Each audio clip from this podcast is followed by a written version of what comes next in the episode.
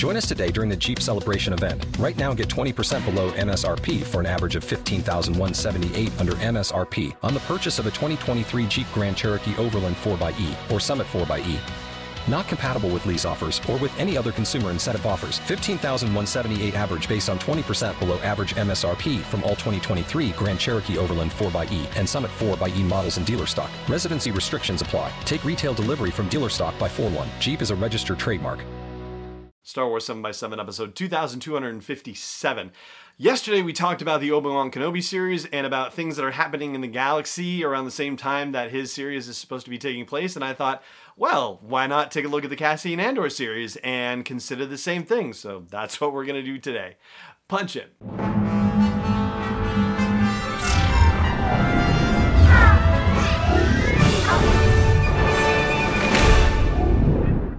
Hey Rebel Rouser, I'm Allen Voivod, and this is Star Wars 7x7, your daily dose of Star Wars joy. And thank you so much for joining me for it.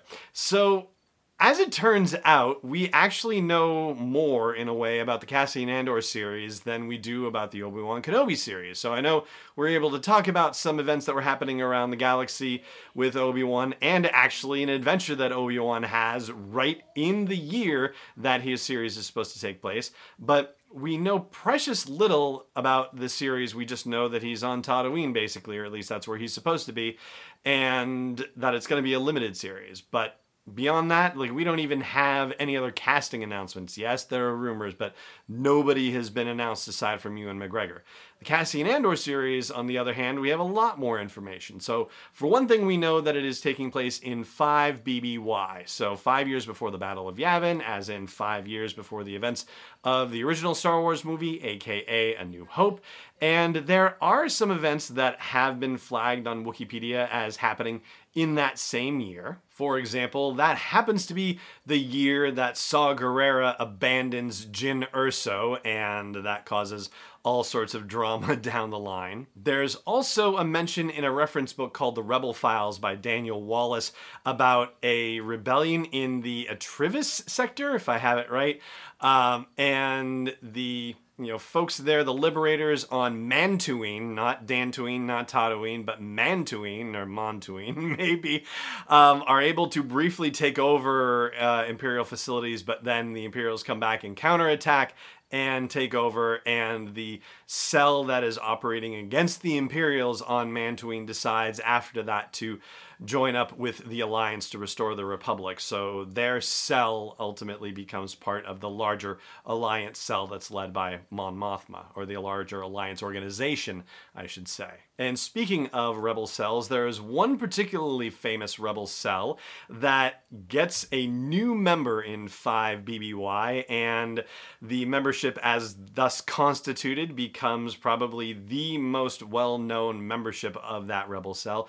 I'm, of course, talking about the Spectre cell, which is the cell that we see depicted in the Star Wars Rebels TV series. The year 5 BBY is the year in which Ezra Bridger joins the Spectres, and they've been in operation for a while, so they're yet another cell that's part of this alliance.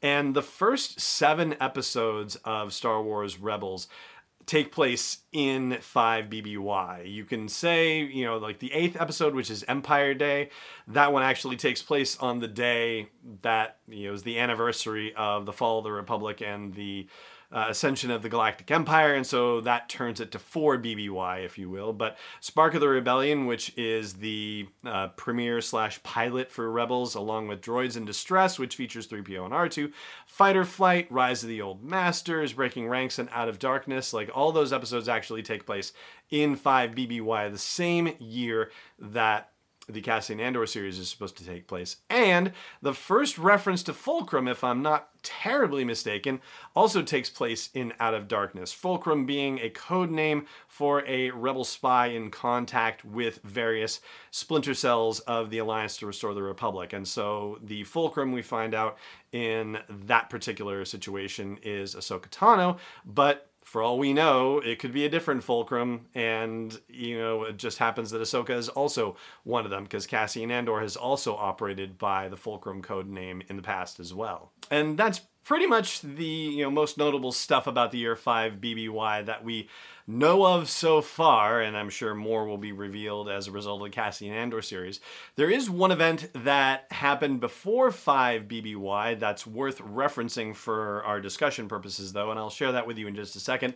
Do just want to give a quick shout out to our friends at Audible and thank them again for letting me offer you a free audiobook and free 30 day trial at audible dot actually ah, there are a couple of ways you can do it audibletrial.com slash sw7x7 or sw7x7.com slash audible. Either way will get you there, but probably the simplest is sw7x7.com slash audible for your free audiobook download and free 30-day trial. And if you do it, it also happens to support Star Wars 7x7, so thank you very much for considering it, and thank you for supporting the show.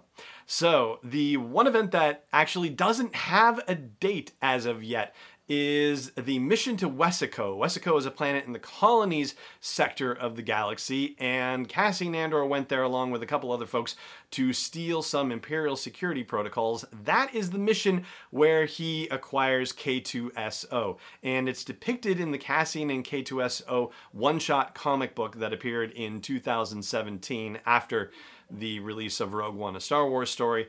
That takes place before the events of the Cassian Andor series because Alan Tudyk is playing K2SO in the Cassian Andor series.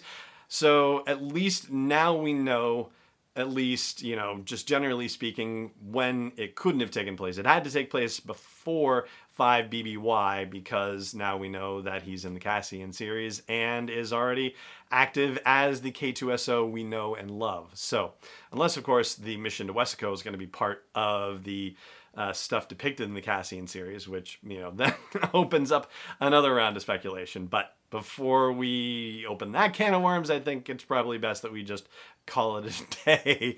And I say thank you so much for joining me for this episode, as always. And may the force be with you wherever in the world you may be. Star Wars 7 by 7 is not endorsed or sponsored yet by Lucasfilm Limited, Disney, or 20th Century Fox, and is intended for entertainment and information purposes only. Star Wars, the Star Wars logo, all names and pictures of Star Wars characters, vehicles, and any other Star Wars related items are registered trademarks and or copyrights of Lucasfilm Limited or their respective trademark and copyright holders. May the force be with them. All original content is copyright 2020 by Star Wars 7 by 7 We hope you love it.